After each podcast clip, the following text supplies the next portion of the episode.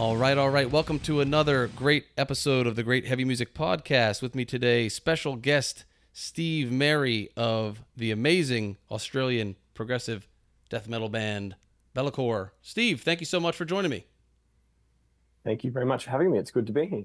All the way from Tomorrowland. It's Saturday where I am and it's Sunday where you are, so I'm speaking into the future, which I think is pretty damn cool. What's it like in the future? Uh, there's some stuff going on that I can't tell you about. You probably don't want to know until it happens, so I'll, I'll keep it secret. hey, if you can, if you can go back in time and protect us, that would be wonderful. I'll send the message. Okay, so, and uh, yeah, we... if there's anything really bad, I'll warn you. Um, at the moment, it's just a bit scary. Okay, all right. So no nuclear fallout, nothing crazy like that. Not yet. All right. Well, underneath, for the benefit of our listeners, I'm going to play some of your guys' outstanding metal here, and I uh, thank you so much for your time and have a, a bunch of questions for you because you've been a band that's been around since 2004. So you're basically on your 20th anniversary. What does that feel like? Is that shocking to you? Yes, it is actually a little bit when you put it that way. Because um, it's, I think it's only been our first album was 2007, which is still a fair while ago. But yeah, we did actually start jamming and writing probably 04, late 04. So yeah, it's been a journey and probably has gone fairly quickly, I'd say, on balance. It's, it's gone quicker than we expected. Because this is an audio format only, I'll tell my listeners that you're a young man, so you must have started as a really young pup when this band was first formed, huh? Were you like in high school? Yeah, well, not quite. I, maybe I'm not quite as young as you might think. I'm not sure, but um, we were all about 20 when we started the band. Um, I'm the oldest guy in the band as well, but only by a couple of months. Um, but yeah, we started sort of a year or two after high school, and it's been um, a good sort of friendship ever since. And, was that because you guys knew each other from high school? Did you meet each other in university? How did it kind of come together? I think it it was a funny one where I knew John at high school, and we actually were in a band in high school that was playing sort of punk music. We were a punk band before we were a metal band, but not the whole sort of same lineup. Um, George was in that band as well, so he, funnily, like he never really liked punk music, but he was in the punk band with John and I, and he would just spend every day. We hung out after practice trying to get us to like metal instead of punk. Um, and awesome, eventually, when awesome. the punk, yeah, he was the guy that was like telling us the the um, giving us the wisdom about what actually good music is. And so when the punk band disbanded, we had a, probably six months of not knowing what we were doing. But he just kept saying, "We, you know, let's do metal." Um, and it turned out that John and George also knew each other as well through like a sport connection. So there was a, there was some friendships there prior to us being a band. And then Sean lived across the road from George, so again, um, quite a lot of sort of nice coincidences that helped us become a group. And I would imagine you couldn't have thought at the time that you guys would reach 20 years together and all these albums and all the touring and really a tremendous level of success. Yeah, we didn't really have a plan like that at all. We just wanted to make an album or make write songs and didn't particularly know where that would lead. And because it's metal, you can't bank on. Um, I don't think metal as a genre is, is a. Most bands don't go into the genre seeking a kind of a, a success path. I don't think it's more the music is always the first thing. Oh, there's no question about that. It's not certainly certainly not the most commercially viable and financially yeah. lucrative arrangement you could have. So, I, I am curious. Before we go on, though, were you a pianist and keyboard player in the punk band? No, I was the drummer. Oh, band. okay, all right. So you're multi, you're, you're sticking with percussion, but now using the key, the uh, piano. Exactly, but I wasn't a great drummer, so I think we all knew that when we became a metal band, I was not going to be likely to be the, the suitable sort of skills you'd, you'd need for that. And I also wrote a fair bit of music in the punk band, and being a songwriter, it just sort of made sense to transition onto a melodic uh, instrument at, at that time. Well, I'm curious where the keyboard influence kind of where that idea came from because if I had to guess, I would think it's kind of like an Opeth style. The keyboard influence in your music is very different than the Finnish style of mm. Children of Bodom and Kalmah, and you know that style is very different than what you guys have in yours. What was the progenitor of that to, to, to mix that into the metal? I think you're probably right. I think a band like Opeth is a good guiding sort of light for us in terms of the the, ta- the tasteful approach we want to take. So we don't we never really want it to be too cheesy. And when we go back to listen to our first album, there's probably some moments that we would call slightly cheesy. Um, but I, we, when it comes to using the keyboard, I try to avoid layers of huge symphonic, what I would feel is slightly cheesy, which I'm not saying no, other bands shouldn't do it, but for us, we, we avoid that a little bit. And I prefer tasteful, somber use of the keyboard where I can, I guess. Well, Mike, I have twin 12 year olds, and they would call that cringe. You know, whatever's cheesy, whatever's yeah. cheesy nowadays is called cringe. Okay. Yeah. So, generally speaking, I know this is a ridiculous question, but generally speaking, what has the ride been like for the last 20 years? Has it been on the net fun? Has it been on the net disappointing? Has it been on the net amazing? Like, how would you describe it in one word and then explain that? Uh, surprising and maybe humbling. Um, and I think there was a rapid, there was probably a little period of rapid growth from sort of 2007 to 2011, 12 time when we released, you know, three albums in six years and two of them were sort of really well received. And there was a surprising jump in how much people knew about us at that time, which was extremely exciting. Um, and since then, it's been more of a steady growth, a, a build you know, I don't think there's been that next wave of explosive growth, which we don't think there probably ever will be at this point. It's more just um, enjoying being in a band with your friends and still being able to make albums together that people want to hear is always a good feeling. Um, and I enjoy writing music, you know, a great deal. So I don't see any reason why we should stop doing that at the moment. Um, but yeah, it's been a really enjoyable ride with lots of cool surprises along the way. And when you say you don't see any reason why you should change or stop, you know, that's one of the things I wanted to mention and ask you about is a lot of bands we've interviewed over the years um, have described, you know, the difficulty in maintaining a stable lineup. There's a lot of pieces coming and going and a lot of changing, but you guys have really enjoyed some longevity. 20 years of basically everybody the same, except I think you had a drummer change at one point. That's kind of unheard of. What do you attribute that success and that and that stickiness of your band to? probably the friendships. If we're being honest, I think once you, if you're sort of friends first, which we are in, in as a general rule, I think whenever something hard comes up or someone's sick or someone can't do a tour or someone needs a break, you will prioritize that because you're friends and there's no reason to sort of um, kick them out of the band or anything like that for that reason if you're flexible and patient and kind of have a long-term view of things so that would be, I'd say, the main reason why the band has not needed to change members. We get on really well. Um, we enjoy working together, and we're prepared to be patient if that needs to be done. And it means you can really, I guess, last, um, you know, quite a while if you take out a coach. Right. That's I awesome. Would, I would just kick them right out. I would just kick them right out. first problem. Hey Phil, I wanted to ask you actually from like Steve's first answer to the first question I asked him. Were you surprised by that? I was uh, very surprised. I thought you would be. I thought you would be. It was really startling I'm when he not... said, "Yeah." Yep. I, I think he said something along the lines of Australia is better than America. I don't know. I wasn't paying attention. I just kind of something, and I, I just remember I was so offended. No, right, okay, um, so, so Phil, do you have any questions for Steve? Yeah, I um. So you guys, I saw in the previous interview with, um, I was reading a couple of yours, and it said that you don't really change your writing process that much. Um, like in terms of someone will create a riff and then you guys will add to it and all that. But um, if you, I don't know how, if you've changed them members at all, but if you have had to do that, is that hard to incorporate them into your songwriting process? Or, I mean, is it just sort of an organic thing? How, how, how exactly did that come to be? And how have you been able to hmm. maintain that? Um, I think we're all sort of slightly like I feel like I work my best music sort of stuff in my own time, and I'd say a few of us feel that way.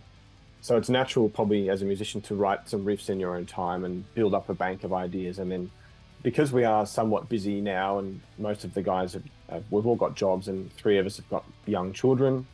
Um, we have less time to meet, and when you do meet, you need to be ready with some ideas, I guess. So the approach we've used has always remained probably the best approach, which is come with ideas, come with a system for testing out those ideas, and um, then go away and build them in your own time and come back and repeat that process. Um, technology, we're probably a little bit behind the game in terms of our use of technology as well. Like I think some bands are Mhm. using a lot more. Um, I'm using software that's like 30 years old, 40 years old to actually write riffs, and I enjoy it because I know it, and it's a bit unusual, and it helps us probably write riffs that are a little bit unusual sometimes, as opposed to using just MIDI or um, playing only on instruments. But yeah, we we stick with what we know, and it works for us, which we like. Yeah, I mean, don't if it ain't broke, don't fix it right, kind of thing. You know. Exactly. Yeah. Yeah, it's interesting. Alright, awesome. I know Phil and I were both shocked when we interviewed John uh, Yelland from Judicator, who said the band never gets physically together. They do it all. They kind of transfer the music amongst themselves, and then they send him like this finished package, and then he sings on it. And I just think that was like Yeah. totally shocking to me. Um, yeah, and that's yeah. that's something we haven't done as much of. Where we probably could. We could do more remote work. We could do more. Um, everyone programs their ideas in, but some of us just don't like to work that way. So I think it's usually George and I will do a bit of the riff writing initially, and then we meet up. And it, it is actually helpful to meet up five people in a room and flesh it out and have discussions and um, try the riffs together and I think that still works for us, and it might be slightly old school to do it that way, but it really feels helpful to us to do it that way. well, I'm curious. You said that a few moments ago. You said that John was the one who who is the bassist who was trying to get you guys to change from a punk band to a metal band, but George has got like just the greatest metal growl ever. When you first heard that, did you think, well, I guess we could be a metal grand band if he sounds like this guy? I mean, or did he have to develop that?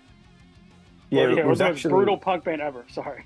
yeah, no, George was the guy that was um he was trying to get us over to metal. So John and I were punk heads. Oh, at the okay. time. And um, George was our guitarist in the punk band, and he wasn't the vocalist; he was just the guitarist. So we had never really heard him growl at that point. Um, and I remember driving somewhere with him. He was driving us around, and some metal was playing in his car. And I think he started growling. He was doing some growling to that, and we realized pretty quickly he could do that pretty well uh, without. It was sort of natural. Like I don't think he'd spent a lot of time trying to develop it at that point. So yeah, once we were a metal band, it was very quickly suggested that he might be the guy to, to do vocals, and yeah, it's worked out well, I reckon. I'd say. I mean, it's like that's a skill that when you find that, man, you capture that in a bottle. Yeah, yeah, he's very good, and I think he's a little bit distinctive. Like I I feel that he's got a distinctive voice, and I feel that it's quite clear. You can hear, I can hear the lyrics as part of what he's doing, which I like.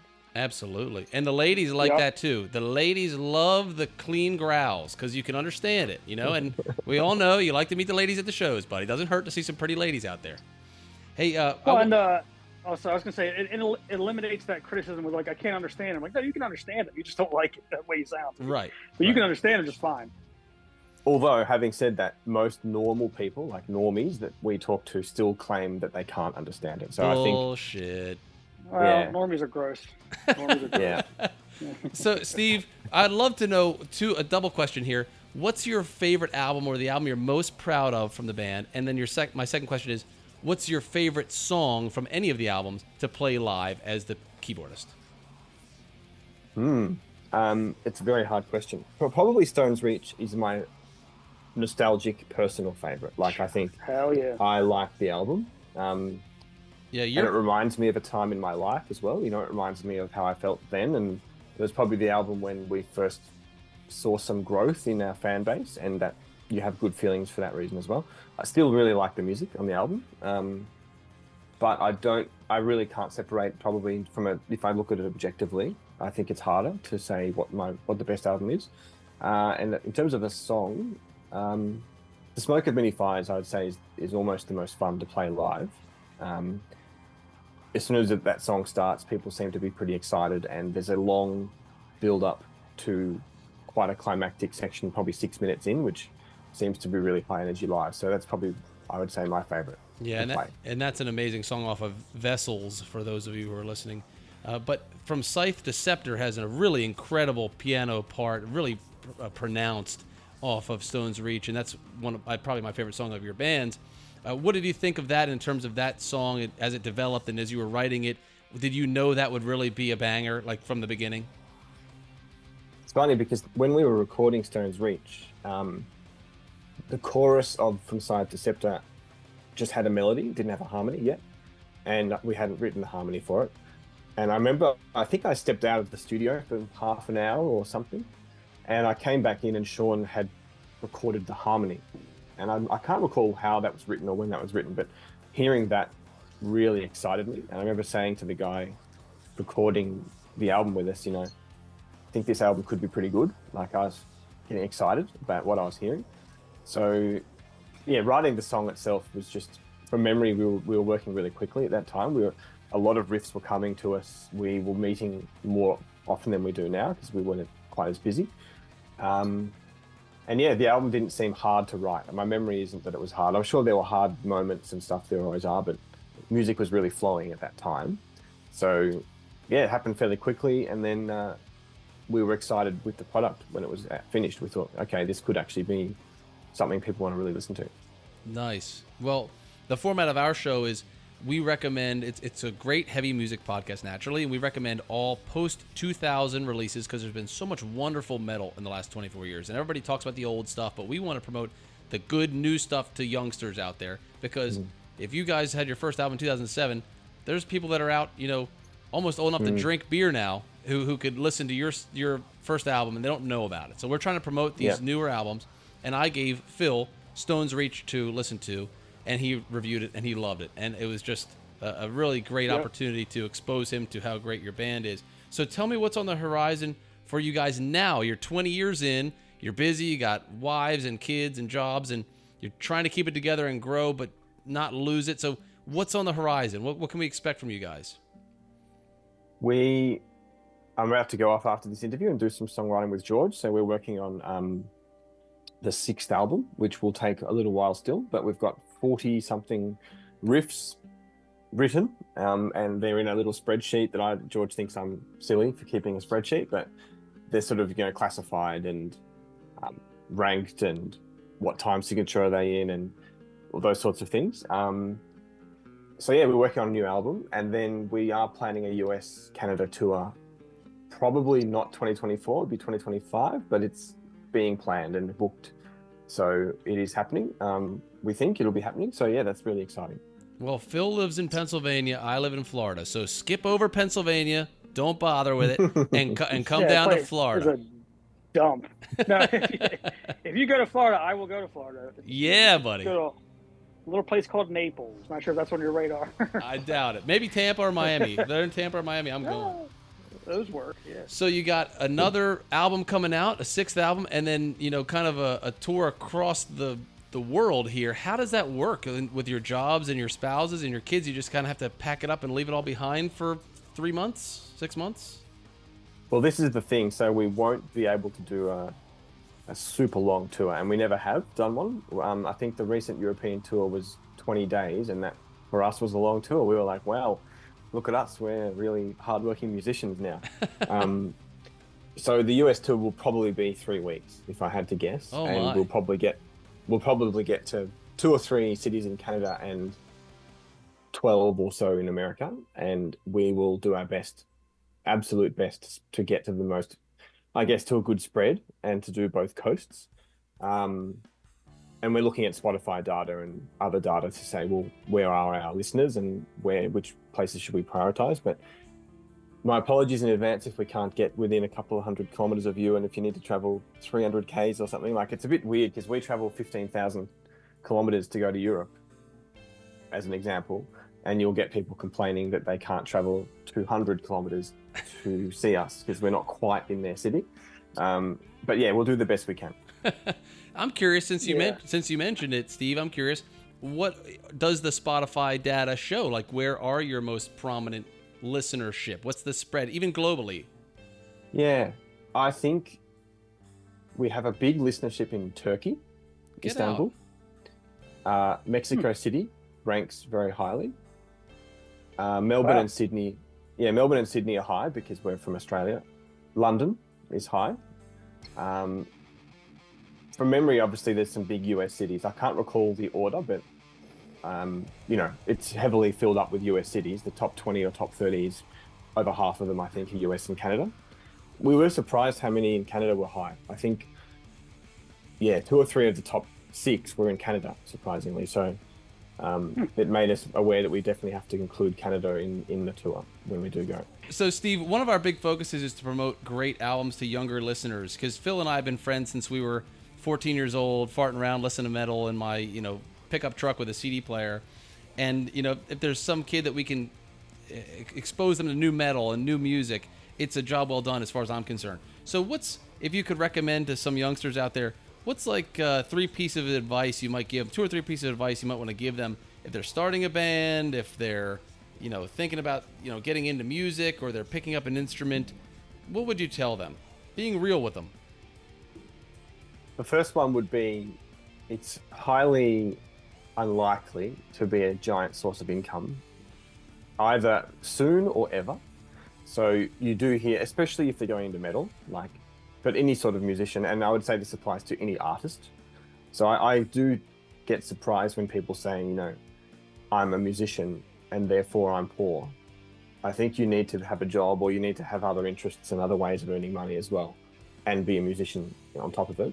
Um, so my advice would be persist and, and work really hard, but make it a productive side business rather than a banking your entire life on it being your income because that's extremely hard.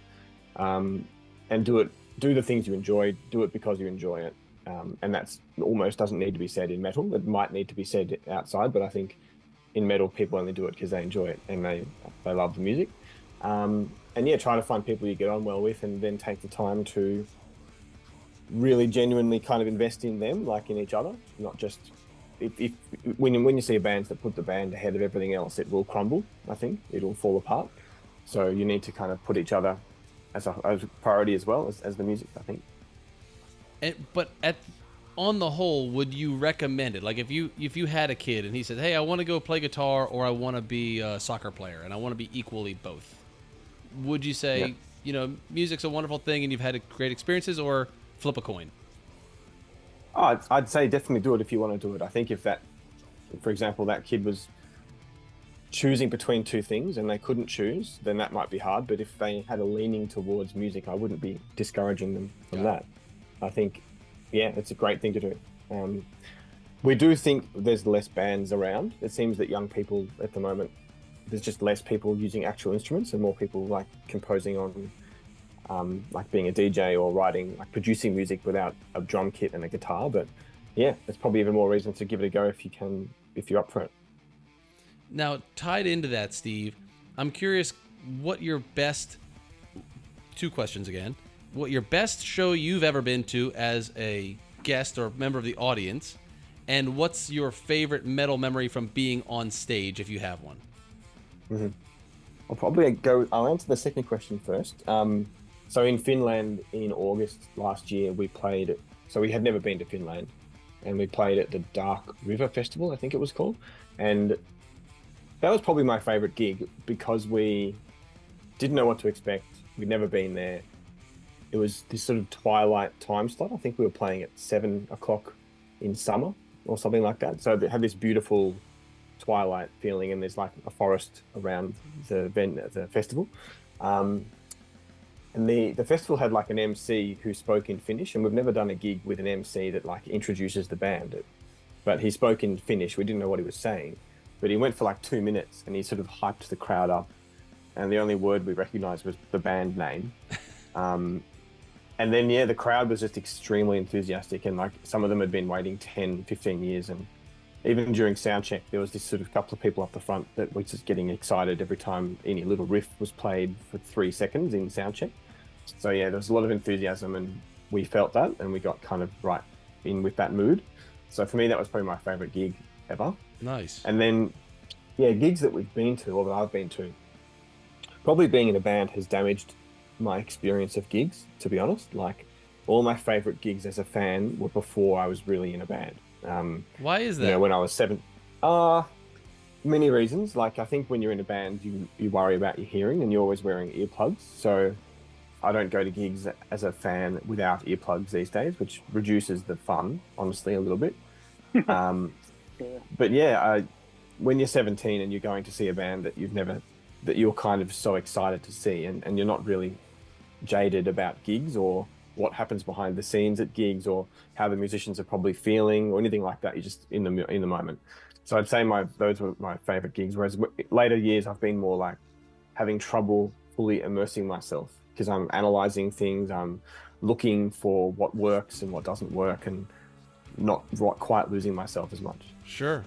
So, what would you say was one of your favorites when you were a younger man, so 16, well, 17? I'm gonna I'm gonna embarrass myself now, but uh, I went to see a Swedish punk band called Millencolin. Um, oh, I like it. Millencolin's cool. I like them. Sorry, yeah, I, they're cool. They're a good band. Don't yeah, be embarrassed. That's a good band. that's, a, that's a legit yeah. band. But yeah, I think I was 16. It was like an underage show, you know, like at three o'clock in the afternoon or something. and just the, the excitement at that age to see a band from overseas that you love um, one of your first gigs you go to type thing, um, probably would be my top one of my top ones.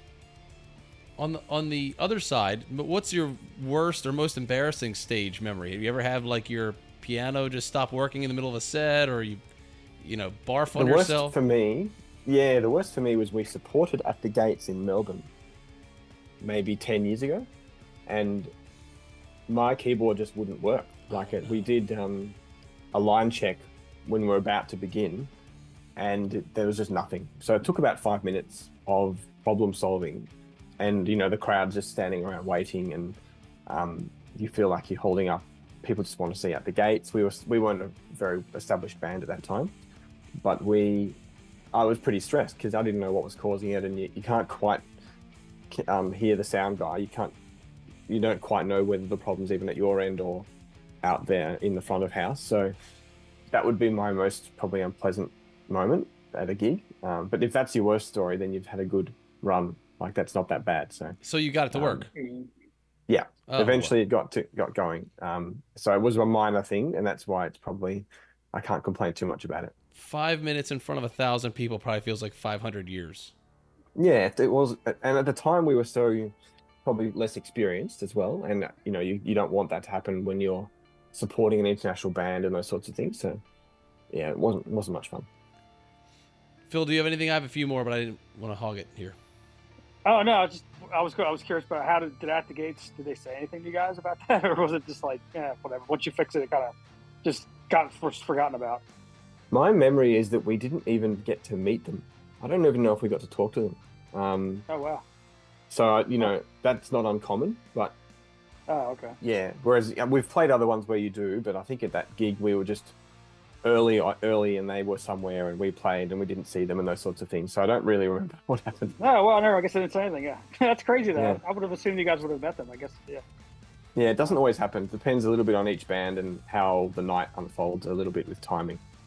Right. We saw them at the gates at the uh, 70,000 Tons of Metal Cruise a few years back, and there was a pretty raucous pit for that show. And I'm curious, what's your crowd usually like? I would imagine you guys as a heavy crowd surfing band, but not necessarily a mosh pitting band. Is that accurate? Yeah, it's we. There's a big difference. Like in Australia, lately we've been surprised. There are some people. It's a slightly more. There's more movement in the, in the actual pit, and there's like some crowd surfing, and that doesn't seem to happen as much. Like in Europe, it's more head banging and clapping and some people singing like the big melodies, which is really really fun. We love that one. That's a sort of a new development that we have been surprised by. But in Australia, there's a little bit more kind of maybe energy and I don't know, different vibe. But um, we're definitely not a, a kind of pit violence band or a I want to see a wall here band or anything like that. We're, right. we're not gonna you're take not, that approach. Yeah. You're not parting the seas and having everybody run into the middle. no. Okay, so I'm curious. You know, you've been around long enough now that you've inspired like a spin-off, and I'm sure you're aware of this. But your song "Countless Skies" spun off a band, Countless Skies, that we have also interviewed historically, and they were great guys. Uh, what do you think about that? I mean, that's got to be pretty humbling. It's awesome. Yeah, we. I remember they reached out to us, you know, when they were starting, and just checked if they could do that, and we said, of course, that's no problem. Um, and then you, we didn't hear probably for a couple of years until they released. Uh, maybe it was an album or an EP and then an album, and it was re- really re- well received and it was good music. And since then they've gone and done really well. So it's been exciting, and we've released times we've been to the UK, we've met them, uh, or maybe we met them once in Europe and once in the UK. We, we caught up with them recently when we went to London. Um, so yeah, they're, they're good guys, definitely. And I think there might be a, at least sometimes a female member of the band. That I'm not sure if she's full time member, but yeah, they're, they're all good people. Yeah, it was awesome to interview them, and, and Glow was one of Phil's favorite albums from a few years back, and definitely they've been getting better Yeah. and better. They kick ass. I'm curious, Steve. I don't want to spend a ton of time on it, but did COVID really impact you guys as a band, or not really? It just slowed us down. We were in the middle of recording. We were basically just starting recording Coherence at that time, and we just had to pause for three months, and then pause for a month, and then pause, and it just slowed it all down. Um, we were lucky because we we had finished doing all our meeting up to write the music. I think that just got done, and then COVID came, so it didn't really stop us making the music. It just stopped us recording it for a few months. Um, and we had no sort of touring going on at that time, so it wasn't too bad. And then I guess when we released it, we did wait a long time to tour. We couldn't quite tour the album that, as you would. We had to wait nearly a year, I think, before we did the Australian tour for that album. That had to be a drag. A little bit, a little bit. It's probably slowed down the momentum a little bit on that album, but not heaps because we're not one of those bands that relies completely on touring to do our thing. Do you know offhand how many, like, what's the number one most downloaded song and how many millions of listens there have been? I know on Spotify, Abeyance is the top song, and by a long way, actually. Like, I think it's um, nearly double or heading towards double every other song. So it's almost like a self fulfilling prophecy where on things like Spotify, when Abeyance or a song gets big, it gets on more playlists and then it, it just grows from that. But uh, I think it's sort of five or six million streams on Spotify, maybe somewhere around there. That's amazing, man. To have created something that five or six million times has been consumed. That's amazing. Millions is just so. If you really think about it, that's an extraordinary number. it's it's really cool. It's and and we know that like um yeah, it's the sort of thing that we hadn't ever planned or thought about. It just when it happens, it's a really nice surprise. But um, we're still chasing down Bieber's you know one billion type number. We don't know if we'll get there, but uh, we'll see. Hey, that's cool. In the in the business world, that's called a BHAG, a big, hairy, audacious goal. Your BHAG I like it. is a billion. I love it. I hope you guys hit I like it. We're gonna There's no way you ma- can just make that up. Yeah. Sorry, I said there's no. That's awesome, man. You sh- you'll get that one day. Well, I don't know that we will unless we release a pop album. That's our best shot. You just need to do a collaboration with the Rasmus or something. Yeah, we'll get the Weeknd to do a couple of guest vocals on the next one. Yeah, there you go. So, Yeah. is there anything you want us to plug or to promote or put in your show notes for this episode? Is there a particular website you want your fans to go to or people who are being introduced to you? Where should people go to follow you, subscribe so they get updates and buy your stuff? Where would you send them? Um, look, if people go to, uh, let me just get this right, belakorband.com, I think that's what I want people to go to. Um, you know, there's a newsletter they can sign up to, and that's extremely old school. It shows how old we are, but Hey, bro. there's a good number of. Newsletters subs there. newsletters work, man. They definitely work. I think it's a good idea, Yeah. in fact. Yeah, so join the newsletter, follow us on Instagram.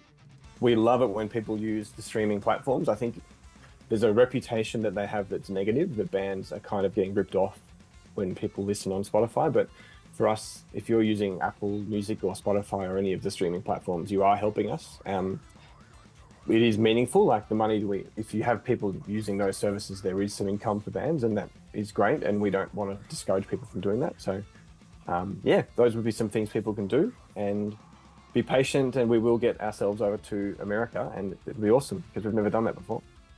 All right, it'll be a long trip, but hopefully it'll be well worth it. And we have a pretty energetic crowd most of the time over here. And so, one- Yeah. one more time for that website to make sure.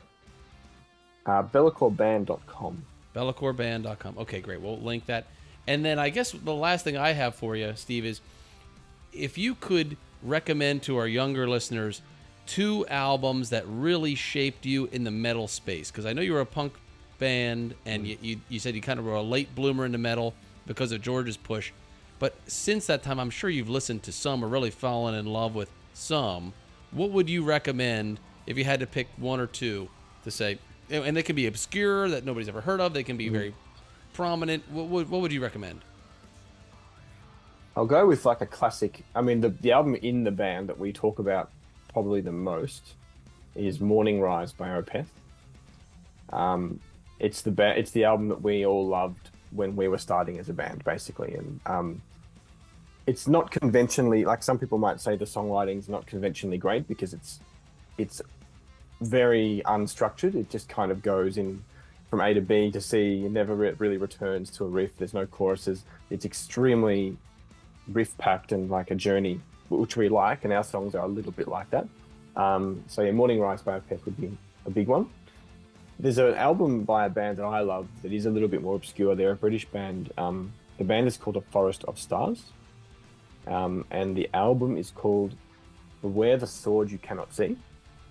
And I reckon it's one of the best. I think it's now probably eight years old, but it's one of the best albums I've heard in a long time in terms of just music being. It's there is so much depth in that album musically, so I, I would recommend that to anyone who wants kind of a bit of a different, um, I don't have slightly less well-known band. I don't have it in front of me. So one more time, A Forest of Stars is the name of the band. And did you say the album title is Aware the Swords You Cannot See? Uh, Beware the sword you cannot see. Okay. Yeah. Very cool. Very cool. Well, I appreciate that, and I'm gonna check that out because every time I ask, oh, I know this band. They have that giant. Uh, I I love this album. It's from 2015. It has that giant like snake thing on the front with that flaming face in the middle. This is a great album. Yeah, it's awesome. Tons of good songs on there. Great call. Great call. Okay, awesome. Phil, do you have anything else for our wonderful, talented guest here, or should we let him go on his merry way? I just wanted to say you guys are excellent, kick a lot of ass, and reviewing your album on this podcast was one of my favorite episodes. So, thank you for coming on and talking to us. No, thank you. It's really appreciated. I said earlier, um, yeah, we really do appreciate the support. So thank you so much for the chat. and we're gonna do our best to somehow manage to get you guys to come over for the 70,000 tons of metal cruise. One of these years, Oh, we want to mosh on the pool deck while you guys are crushing it. That would be so fun. Yeah, I would like to. I think the funny thing as well with that is we are not, um, even though we're from Australia, we are not sun-loving people generally. so we're, we're going to be hiding away somewhere in a shaded little corner. Um, not we're not going to be next to a beach, uh, a pool or something like that. But yeah, it'd be funny. Yeah, there's a hell of a lot of sunburn on that boat every year. That's for sure. So you, I was gonna, yeah. we'll get you a sombrero and a sun shirt. You'll be just fine. We All right. need it. Steve, thanks again. Give our thanks to the band, and we wish you all the very best. And with that, this is another episode of the Great Heavy Music Podcast. See you later.